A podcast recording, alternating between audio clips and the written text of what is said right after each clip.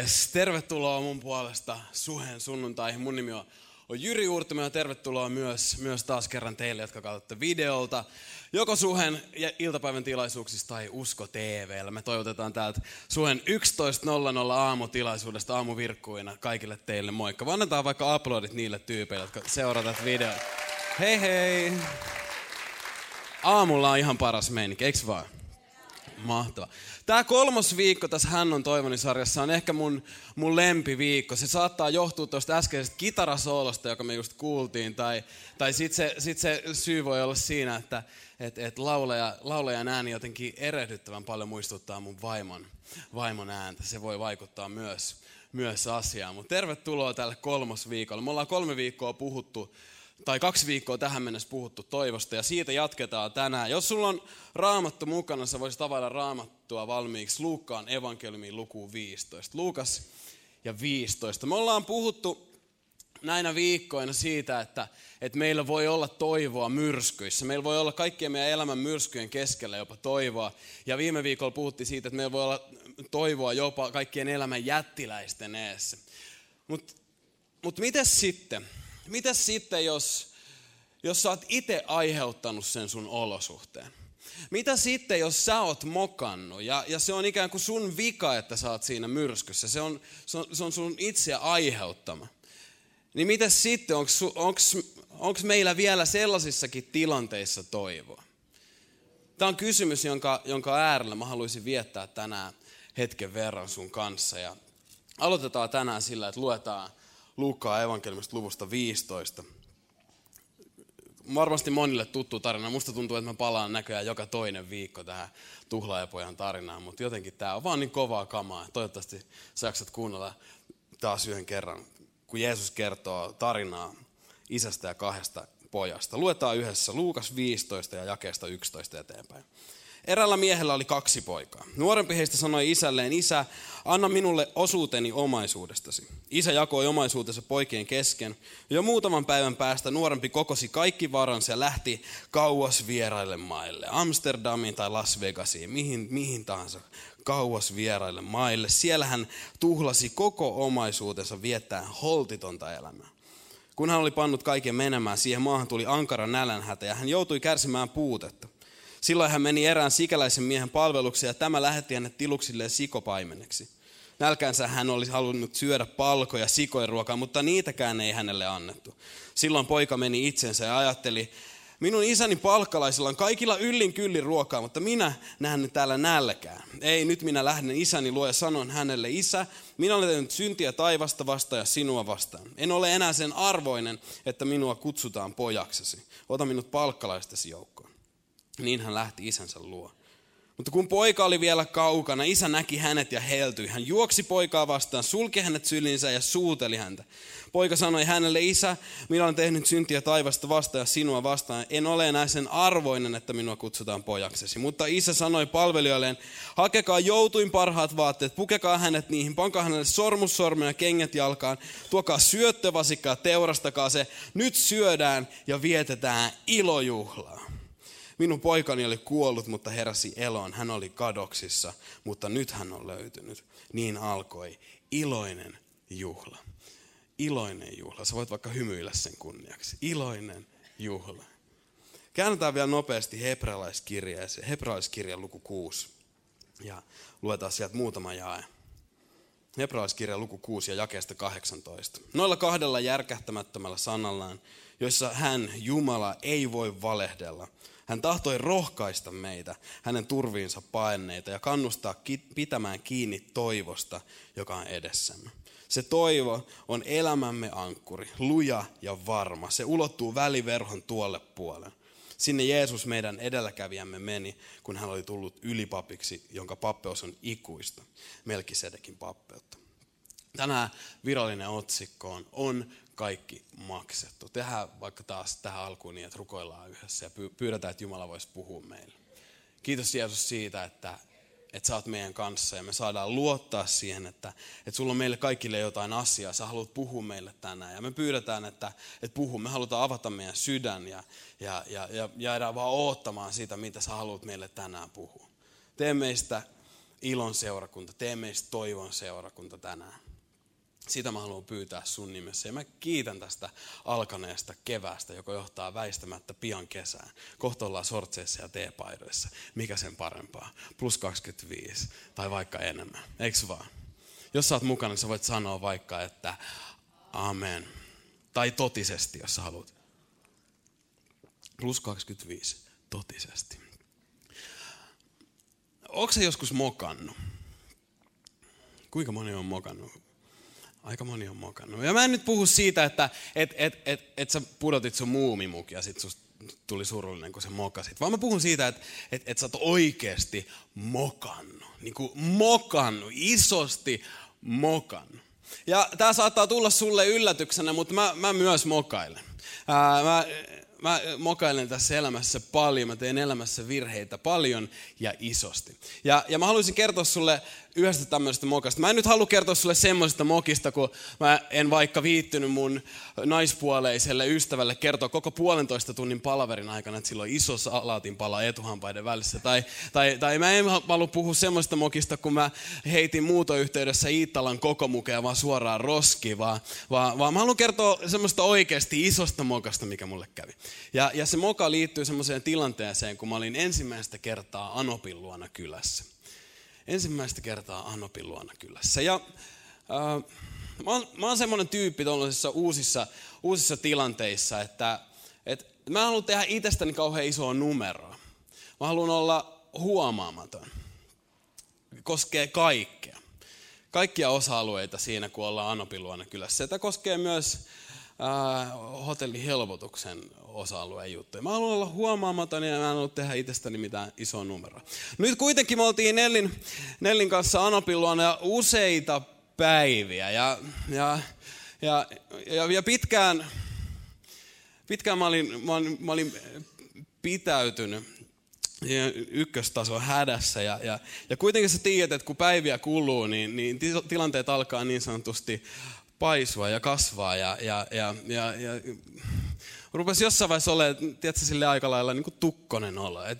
Ja tulee semmoinen olo, että nyt on, että tällä asialla pikkuhiljaa pitäisi saada tehtyä jotain. Mutta mä haluan tehdä itsestäni isoa numeroa, mä haluan olla huomaamaton ja mä löydän itteni yhtäkkiä semmoisesta tilanteesta, on keskipäivä ja mä tajun, että okei, nyt on paha. Nyt on tilanne päällä, mutta on keskipäivä ja Anopin ensisijainen hotellihelpotus sijaitsee ykköskerroksessa tai niin kuin yläkerroksessa, jossa samassa yhteydessä on keittiö, ruokailuhuone, olohuone, toisin sanoen kaikki paikat, missä muut ihmiset on. Ja mä tiedän, että nyt mä en voi, jos mä menen nyt tohon vessaan, niin mä oon kaikkea muuta kuin huomaamaton, jos sä tiedät, mitä mä tarkoitan. Ja sen paniikin ajamana mä oikeasti, tapahtui ihan todellisesti, mä löydän itteni niiden alakerrasta semmoisesta varastohuoneesta, niin kuin varastosta, se paniikissa etsimässä jotain uutta toivoa ja yhtäkkiä mä näen sen yhden suljetun oven. Mä mietin, että ei ole totta, voisiko olla? Ja mä raivaan tieni niiden kamojen läpi siihen ovelle, avaan sen oven ja tajun, että yes, halleluja. Jumala on sittenkin hyvä, täällä on toinen vessa täällä. Ja mä menen sinne ja kaikki menee ihan hyvin siihen asti, kunnes mä nousen ylös ja painan sitä nappulaa ja tajun, että mitään ei tapahdu.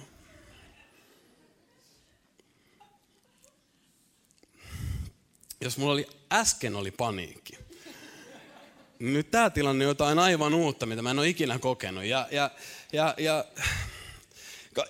Mä mietin vähän aikaa, mä panikoin hetken ja lopulta mä tajun, että mulla ei ole mitään muuta vaihtoehtoa kun kävellä se mun walk of shame Anopin miehen luo, pääpainettuna tunnustaa mun synnit. Ja siinä hetkessä mä kuvittelin ainakin, että mä saatoin nähdä tämän Nellin isäpuolen suupielessä pienen hymynkareen. Ja se sanoi, että joo, että kaadat sinne vaan ämpärillisen vettä, niin se on sillä hoidettu. Ja se oli sillä hoidettu, mutta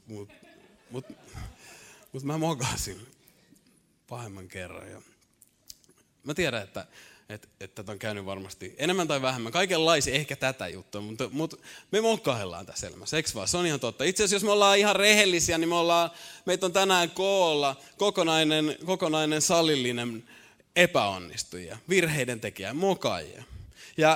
Ja nyt kun me ollaan seurakunnassa, me jos luettiin Raamattua, niin mä en tiedä, että onko sulla joskus semmoinen olo, että kun me puhutaan Raamatusta, luetaan Raamattua, niin että sulla olisi semmoinen olo, että no joo, että muuten hyvä, mutta mä en oikein pysty samaistumaan näihin tyyppeihin tässä kirjassa, kun ne on kaikki semmoisia pyhimyksiä, niin niiden elämät on jotenkin hallinnassa, kaikki jotenkin kunnossa, ei ne ikinä mokaa. Mutta mä haluaisin tänään päästää sut sen verran pahasta, että mä haluaisin, että sä tiedät, että Raamattu on itse asiassa täynnä mokaajia. Jopa Raamatun suurimmat hahmot on pahimman tason mokaaja. Ajatellaan vaikka ensimmäiseksi Daavidia. Daavid, ehkä koko Raamatun kovin jätkä, kaikkien aikojen kuningas. Ja samaan aikaan Daavid on pettäjä ja murhaaja. Se pettää Batseban kanssa ja lopulta se päättää jopa hoitaa sen Batseban aviomiehen hengiltä. Siinä on sulle kaikkien aikojen kuningas. Ehkä Raamatun kovin jätkä. Jumalan mielenmukainen mies. Sitten meillä on Pietari. Pietari, joka on yksi 12 opetuslapsista, ja Pietari ei ole vaan kuka tahansa yksi 12, vaan Pietari kuuluu siihen kolmen joukkoon, jotka eniten vietti aikaa Jeesuksen kanssa. Ja Pietari uhoo, että mä en ikinä hylkää sua, mä en ikinä jätä sua, mutta sitten kun tulee pieni palvelustyttö tiukan paikan tulleen, niin Pietari lähtee kirjoittamaan, että mä en tunne tota miestä. Pietari kieltää Jeesuksen 3 kertaa. Hän mokaa pahimmalla mahdollisella tavalla. Siinä on sulle uskon sankari. Kuitenkin Pietarista itse asiassa tulee alkuseurakunnan yksi kulmakivistä. Niin sitten meillä on tuhlaajapoika, josta Jeesus kertoo. Tuhlaajapoika, joka tulee isän luo ja sanoi, että isä, ei mua kiinnostaa sun jutut oikeastaan yhtään. Mua kiinnostaa vaan sun rahat. Mä haluan sen, mitä kuuluu mulle sun perinnöstä. Mä haluan sen nyt. Ja isä suostuu tämän pojan toiveeseen ja antaa ne rahat, ja poika lähtee jo muutaman päivän päästä sinne kauas vieraille maille. Mä juttelin mun isän kanssa ja se sanoi, että pahempaa kuin oman lapsen kuolema olisi oman lapsen vapaaehtoinen hylkääminen. Se, että se lapsi haluaa vapaaehtoisesti hylätä omat vanhempansa. Ja tämä on nyt se, mitä tämä poika tekee. Sillä pojalla ei takuu varmasti ole aikeita palata, vaan se haluaa ottaa sen oman tien, kulkea, kokeilla ne omat juttunsa. Ja me tiedetään, mitä se juttu päättyy. Se poika mokaa pahimmalla mahdollisella tavalla. Kaikki menee sileeksi, mitä ei jää jäljellä, se löytää itsensä sikojen keskeltä. Kaikki yksinkertaisesti menee pieleen. Ja kuitenkin me tiedetään myös, miten tämä tarina päättyy. Koko tuhlaajapojan kertomus päättyy tanssilattialle. Se jätkä on tuhlannut kaikessa, mokannut pahimmalla mahdollisella tavalla, mutta yhtäkkiä me luetaan, kun se just on ehtynyt kotiin asti, ja se kaveri on siellä tanssilattialla. Se joraa siellä, se vetää Antti Tuiskun Keinotaan biisiä kuin viimeistä päivää, ja siellä on kaikkien aikojen bileet. Isä kutsuu koko kylän, pistetään kaikki ruuat sileeksi. Nyt kaikki tarjolla, nyt on kaikkien aikojen bileet. Ja Raamattu kertoo, että alkoi iloinen juhla, kun tämä mokaaja oli tullut kotiin. Ja mietin, että miten tämä on mahdollista. Oletko ikinä miettinyt, miten voi olla mahdollista, että tämä isä toimii näin? Tämä koko kertomus on vaan kuva siitä, miten Jumala toimii syntisten ihmisten kanssa. Miten Jumala toimii pahojen ihmisten kanssa. Pahat ihmiset päätyy tanssilattialle Jumalan jutuissa. Miten tämä on mahdollista? Miten voi olla, että Jumala toimii vielä tänäkin päivänä meidän mokaajien kanssa tällä tavalla? Miten tämmöinen anteeksiantaminen voi olla mahdollista? Koska viime viikolla me puhuttiin siitä, että Jumalan nimi on pyhä. Ja Jumalan pyhyys tarkoittaa jotain semmoista, minkä kanssa synti ei voi olla missään tekemisissä. Toisin sanoen syntisillä ihmisillä ei ole mitään tekemistä Jumalan kanssa. Ja tämä on meille kaikille huonoja uutisia, koska meistä jokainen on tehnyt syntiä. Joten synti ei ole mikään läppä. Se ei ole mikään vitsi, vaan synti on vakava asia. Se on itse asiassa niin vakava asia, että synnin johdosta Jeesus päätyy elämänsä päätteeksi ristiinnaulittavaksi. Ja Johannes kirjoittaa Jeesuksen viimeisistä hetkistä Johanneksen evankeliumissa luvussa 19. Mä haluan lukea sulle muutaman jakeen Jeesuksen viimeisistä hetkistä.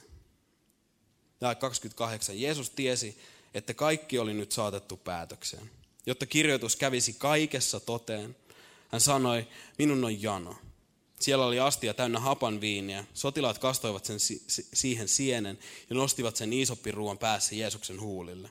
Jeesus joi viinin ja sanoi, se on täytetty. Hän kallisti päänsä ja antoi henkensä. Se on täytetty. Sanotaan yhdessä, se on täytetty. Vielä kerran, se on täytetty. Kaikki, mitä liittyy meidän elämään, kaikki, mitä liittyy meihin ja Jumalaa, on kiinni näissä Jeesuksen sanoissa, kun Jeesus sanoo, että se on täytetty. Ilman näitä sanoja meistä kenelläkään ei ole mitään toivoa.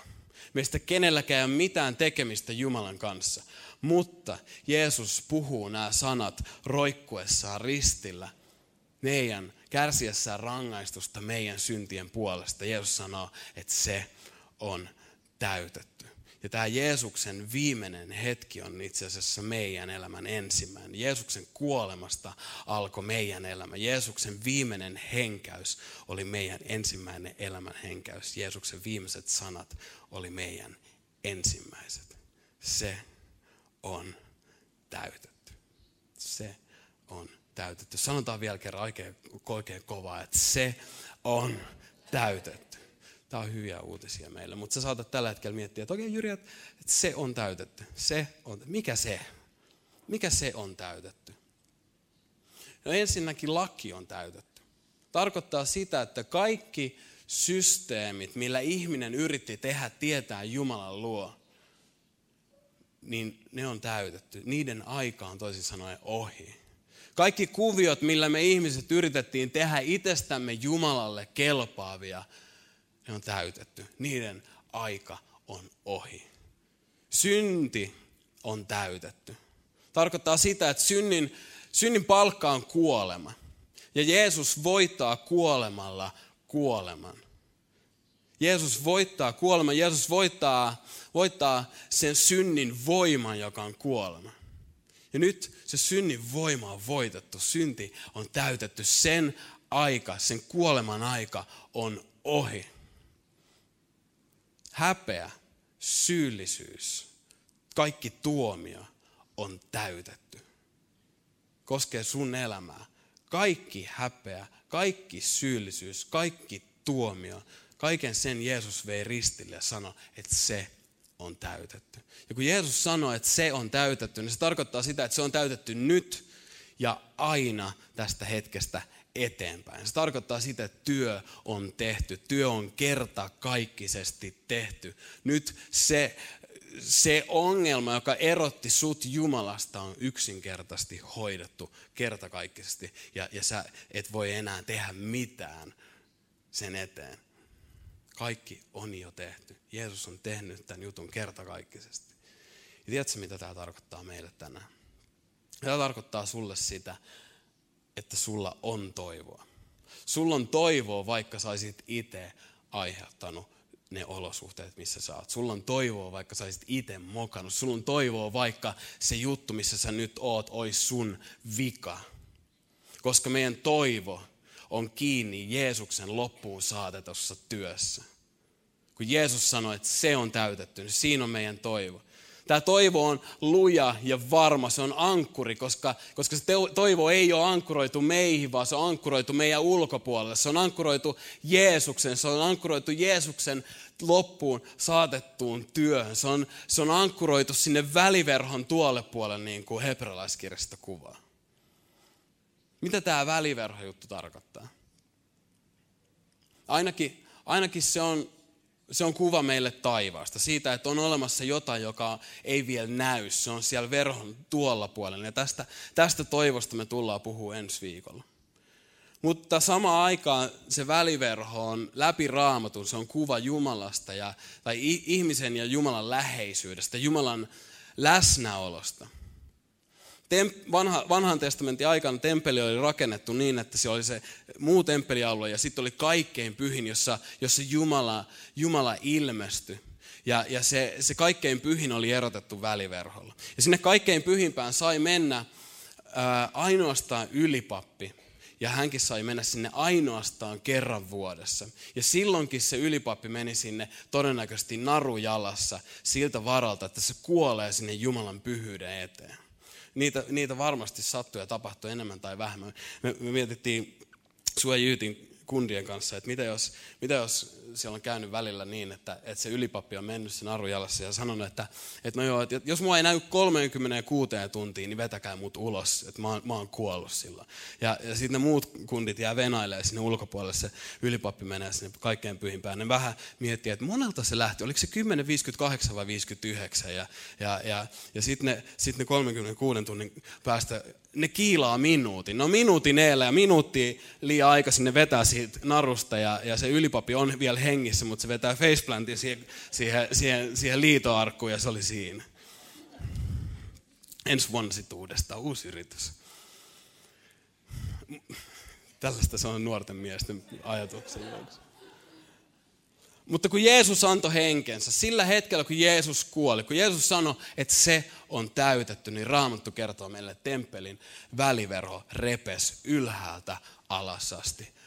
Ylhäältä alas asti. Jumala itse avaa tien itsensä luo. Jumala avaa pääsyn hänen läheisyytensä, hänen läsnäolonsa. Tämän takia voidaan sanoa, että Jumala ei ole kaukana, vaan Jumala on lähellä. Niin kuin tuossa laulussa sanotaan, tie on auki Jumalan luo.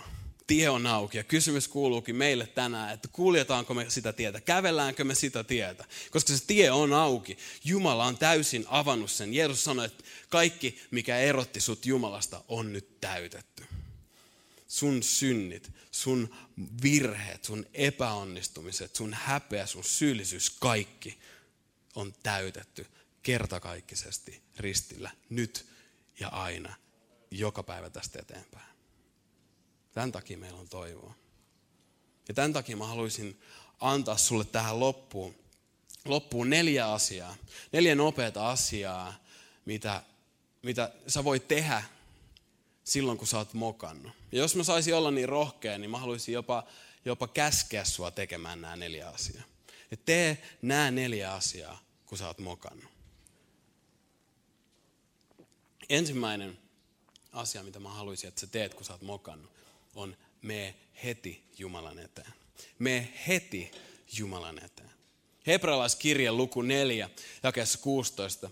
Siellä meillä kerrotaan, että astukaa sen tähden rohkeasti armon valtaistuimen eteen, jotta löytäisitte avun, miten se meni, armoa ja laupeutta, saisimme avun silloin, kun sitä tarvitsemme. Astukaamme rohkeasti armon valtaistuimen eteen. Tulkaamme rohkeasti Jumalan eteen. Tiedätkö, meidän mokien ei kuuluisi ajaa meitä kauemmas Jumalasta, pois Jumalan luota, vaan meidän mokien tulisi ajaa meitä itse asiassa Jumalan luo. Mutta me ollaan sekoitettu nämä asiat jotenkin niin, että me ajatellaan, että meidän täytyy tietyn aikaa roikottaa meidän päätä ja olla synkkiä ja masentuneita ja murjottaa ja jotenkin silleen katua meidän syntejä tietyn aikaa ennen kuin me saadaan tulla Jumalan eteen. Mutta ongelma tässä on se, että milloin sä voit tietää, että sä oot katunut tarpeeksi. Me ollaan sekoitettu katumus ja korvaaminen. Me ajatellaan, että me korvataan meidän mokat Jumalalle meidän katumuksella, että me ollaan synkkiä, eikä muut voi ylistää, mutta minä en ylistä, koska minä olen tehnyt niin paljon virheitä ja syntiä. Muut ylistäkää te ja minä tässä kadun vielä hetken. Koska tätähän parannuksen tekeminen on. Eikö vaan? Ei. Parannuksen tekeminen on yksinkertaisesti sitä, että sä käännyt Jumalan luo. Parannuksen tekemisessä on ensisijaisesti kyse siitä, että kenen luo sä käännyt tekemään parannusta. Tuu Jumalan eteen rohkeasti.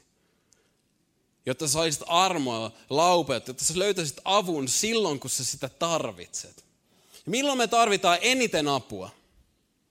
Silloin, kun me ollaan mokattu. Just sillä hetkellä, kun me ollaan mokattu, niin me tarvitaan eniten apua. Koska meillä on sieluvihollinen, jonka tehtävä on varastaa, tappaa ja tuhota. Saatanan tehtävä on sun elämässä varastaa, tappaa ja tuhota sun toivo. Ja erityisen hyviä tilanteita saatana löytää näistä meidän epäonnistumisista. Niistä hetkistä, kun me ollaan mokattu, saatanan yksi nimistä on syyttäjä. Sä oot ehkä kuullut ne äänet sun päässä, kun sä oot mokannut. Miten sä voit olla noin tyhmä? Mitä sä kelaat? Sunhan pitäisi olla kunnon kristitty. Ei kunnon kristitty tee tommosia typeriä juttuja. Sä oot idiootti, typerys. Mutta onneksi Raamattu kertoo meille myös toisesta todellisuudesta. Ensimmäisessä Johanneksen kirjasluvussa 2 Johannes kirjoittaa, että rakkaat lapset, miten erilainen kieli kuin tämän syyttäjän kieli. Rakkaat lapset. Kirjoitan tämän teille, jotta ette tekisi syntiä. Jos joku kuitenkin syntiä tekee, meillä on Isän luona puolustaja, joka on vanhurskas, Jeesus Kristus. Hän on meidän syntiemme sovittaja, eikä vain meidän, vaan koko maailman. Jos saatana on syyttäjä, niin meillä on puolustaja Isän luona, jonka nimi on Jeesus Kristus, joka on meidän syntien sovittaja, eikä vain meidän, vaan koko maailman. Sulla on toivoa. Ja saatat vieläkin olla pikkasen epävarma tästä. Sä mietit, että no mut Jyri, hei, mitä jos mä mokaan uudestaan. Niin eikö jossain vaiheessa Jumalallakin tulee mitta täyteen? Jeesus opettaa Luukkaan evankeliumiluvussa 17 siitä, mitä meidän ihmisten tulisi käyttäytyä meidän keskinäisissä suhteissa. Ja Jeesus sanoi, että jos joku kaveri rikkoo sua vastaan 7 päivässä, 7 on täydellisyyden luku. Eli jos se kaveri loputtomasti rikkoo sua vastaan, mutta se tulee loputtomasti pyytämään anteeksi, se tulee yhtä monta kertaa sanomaan, että anteeksi, mä oon pahoillani, niin anna anteeksi.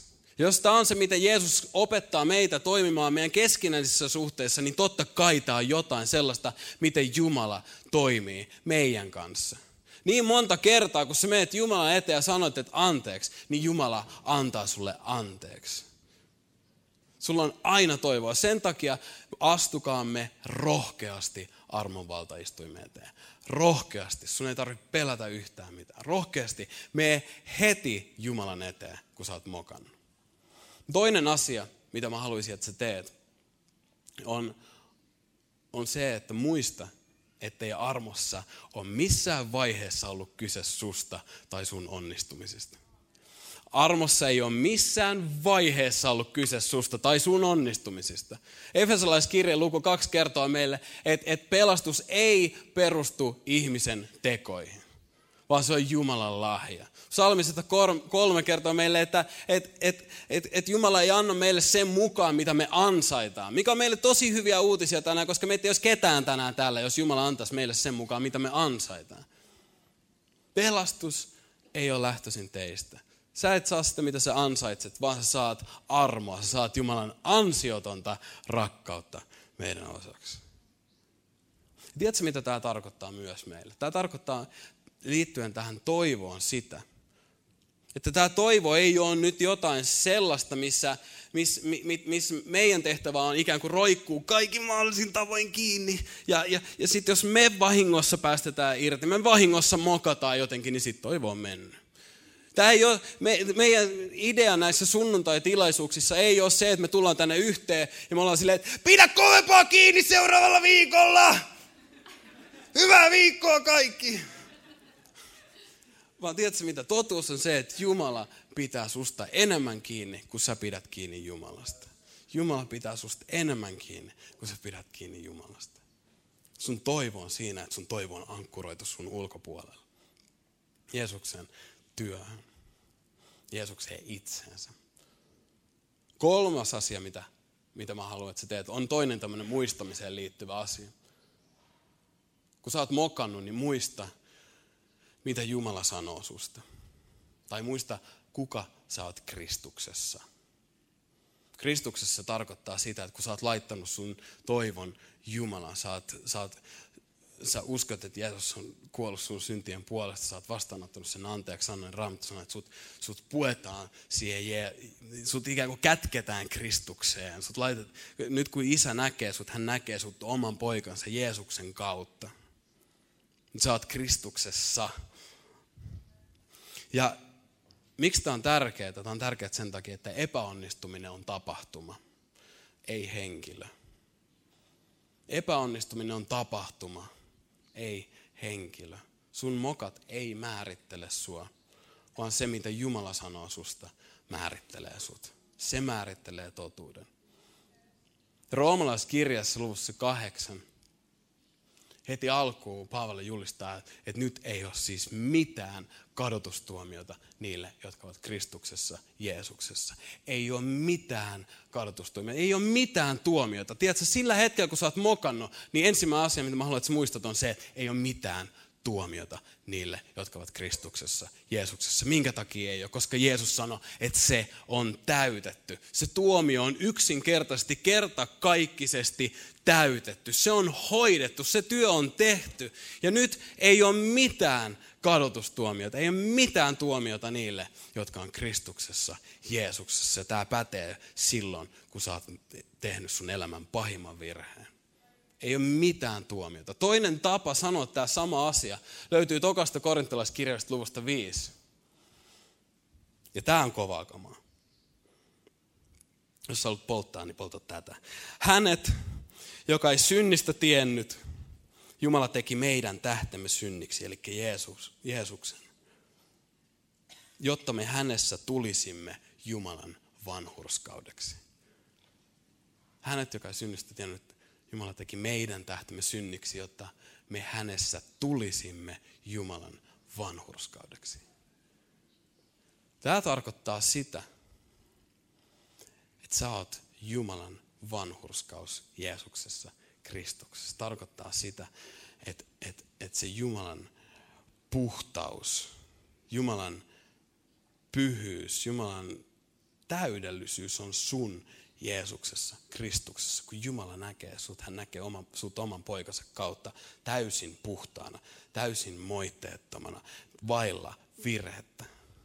Sä oot Jumalan vanhurskaus Jeesuksessa, Kristuksessa. Ja se mitä mä haluan, että sä teet, on kun sä oot mokannut, niin sano ääneen, että mä oon Jumalan vanhurskaus Jeesuksessa, Kristuksessa. Mä oon Jumalan vanhurskaus. Mä en oo tää mun mokat, mä en oo tää mun epäonnistuminen, vaan mä oon Jumalan vanhurskaus. Tää on mun todellinen identiteetti, tää on mun todellinen asema, missä mä seison. Tapahtu sit mitä tahansa, vaikka mä itse aiheuttaisin sen mun olosuhteen. Mä oon Jumalan vanhurskaus Jeesuksessa, Kristuksessa. Yksi saarnamies vei tän niin pitkälle, että sanoi, että sillä hetkellä kun sä teet syntiä, sillä hetkellä kun sulla on läppäri auki ja sä katot pornoa, niin sano sille ruudulle, että mä oon Jumalan vanhurskaus Jeesuksessa, Kristuksessa. Ja kato, kun sä pääset vapaaksi siitä jutusta.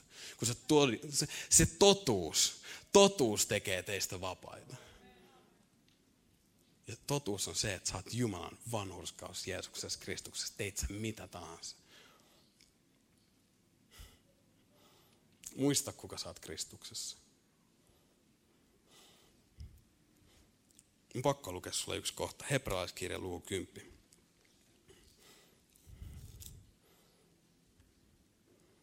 Jakeesta 10. Tämän tahdon mukaisesti meidät on pyhitetty ainutkertaisella uhrilla, kun Jeesus Kristus uhrasi oman ruumiinsa. Jokainen pappi seisoo joka päivä toimittamassa Jumalan palvelusta ja uhraa kerran toisensa jälkeen samat uhrit, jotka eivät milloinkaan voi poistaa syntejä. Kristus sitä vastoin on uhrannut yhden ainoan syntiuhrin ja asettunut pysyvästi istuimelleen Jumalan oikealle puolelle. Jeesus istuu, koska työ on tehty. Se on täytetty. Hän odottaa siellä, kunnes hänen vihollisensa pannaan korokkeeksi hänen jalkojensa alle. Ja nyt kuuntele, mitä susta sanotaan. Sillä hän on jo yhdellä ainoalla uhrilla tehnyt pysyvästi täydellisiksi ne, jotka pyhitetään. Siinä on sun asema. Sut on tehty pysyvästi täydelliseksi. Samaan aikaan, kun sua pyhitetään, sua kuljetetaan eteenpäin tässä elämässä. Jeesus saa sus enemmän ja enemmän ja enemmän valtaa. Mutta sut on tehty yhdellä ainoalla uhrilla pysyvästi täydelliseksi. Siinä on sulle sun identiteetti. Tiedätkö, mitä tämä tarkoittaa? Jakeesta 19. Veljet, meillä on siis täysi oikeus astua siihen sisälle kaikkein pyhimpään, koska Jeesus on uhrannut verensä ja näin avannut meille uuden elämään vievän tien, joka kulkee väliverhon hänen ruumiinsa kautta. Meillä on suuri ylipappi, jonka haltuun on uskottu koko Jumalan huolen. Astukaamme sen tähden Jumalan eteen vilpittömin sydämin, varmoina uskossamme. Tämä on täysin mahdollista sulle. Sä voit tänään tulla Jumalan eteen vilpittömin sydämin, varmana sun uskosta. Ja sit kuuntele vielä, jos sulla on syyllisyyttä tällä hetkellä sun sydämessä. Sydän vihmottuna puhtaaksi pahasta omasta tunnosta. Sä voit tulla Jumalan eteen sydän puhtaana pahasta omasta tunnosta. Ja ruumis puhtaalla vedellä pestynä. Pysykäämme horjumatta tunnustuksessa ja toivossa, sillä hän, joka on antanut meille lupauksensa, on luotettava. Hän on toivoni. Pitäkäämme huolta toinen toisistamme ja kannustakaamme toisiamme rakkauteen ja hyviin tekoihin. Tuu Jumala eteen. Muista, että armossa ei ole kyse susta eikä sun onnistumista. Ja muista, mitä Jumala susta sanoo. Kuka sä oot Kristuksessa. Ja viimeiseksi tämä kaikki johtaa meidät viimeiseen pointtiin. Bändi voi valua hiljalleen lavalle. Viimeinen asia, mitä mä haluan, että sä teet sen jälkeen, kun sä oot mokannut, on jatka eteenpäin. Jatka eteenpäin. Jatka eteenpäin. Hyväksy sun epäonnistuminen ja jatka eteenpäin. Sun ei tarvi roikottaa sun päätä, sun ei tarvi ruoskia itse sun mokien takia. Koska Jeesus kertakaikkisesti täydellisesti sovitti sun häpeän, sun syyllisyyden, kaiken tämän Jeesus kantoi ristille ja sanoi, että se on täytetty. Ja nyt jos sä kävelet vielä tänä päivänä häpeän kanssa täällä, niin se on sun oma moka, koska Jeesus kertakaikkisesti hoiti sen. Jeesus kertakaikkisesti teki sen työn. Ja sä oot vapaa. Sä oot oikeasti, todellisuudessa vapaa. Joten kun sä oot mokannut, hyväksy se epäonnistuminen ja jatka eteenpäin Jumalan antamin voimin. Tiedätkö, mitä tämä tarkoittaa meille? Tämä tarkoittaa meille sitä, että me voidaan iloita. Me voidaan iloita. Paavali kirjoittaa, että iloitkaa aina. Iloitkaa aina. Se tarkoittaa sitä, että sä voit iloita jopa silloin, kun sä oot mokannut. Iloitkaa aina, koska kaikki on maksettu, kaikki on kannettu. Nyt se tie on auki Jumalan luo. Vaikka mä kaadun, sä nostat mut ylös. Mä tiedän, että mä oon aina tervetullut Jumalan luo. Mitä tää tarkoittaa meille? Tää tarkoittaa meille juhlia. Tämä tarkoittaa meille iloista juhlaa, sitä ilojuhlaa, jonka se isä järjestää sille tuhlaajapojalle, sille syntiselle, sille mokanneelle, sille epäonnistujalle. Iloista juhlaa. Mielestäni toinen tapa sanoa tämä sama asia, se mitä mä haluaisin, että sä teet, kun sä oot mokannut, niin tuu tanssilattialle. Tuu tanssilattialle. Ihan rohkeasti vaan. Sun ei tarvitse mököttää tai murjetta. Tuu tanssilattia, tuu vaan. Täällä on tuhlajapoika vetää jo parhaita muuveja. Sen lantio pyörii niin kuin J-Lo. Ja tuu säkin. Tuu tanssimaan meidän kanssa.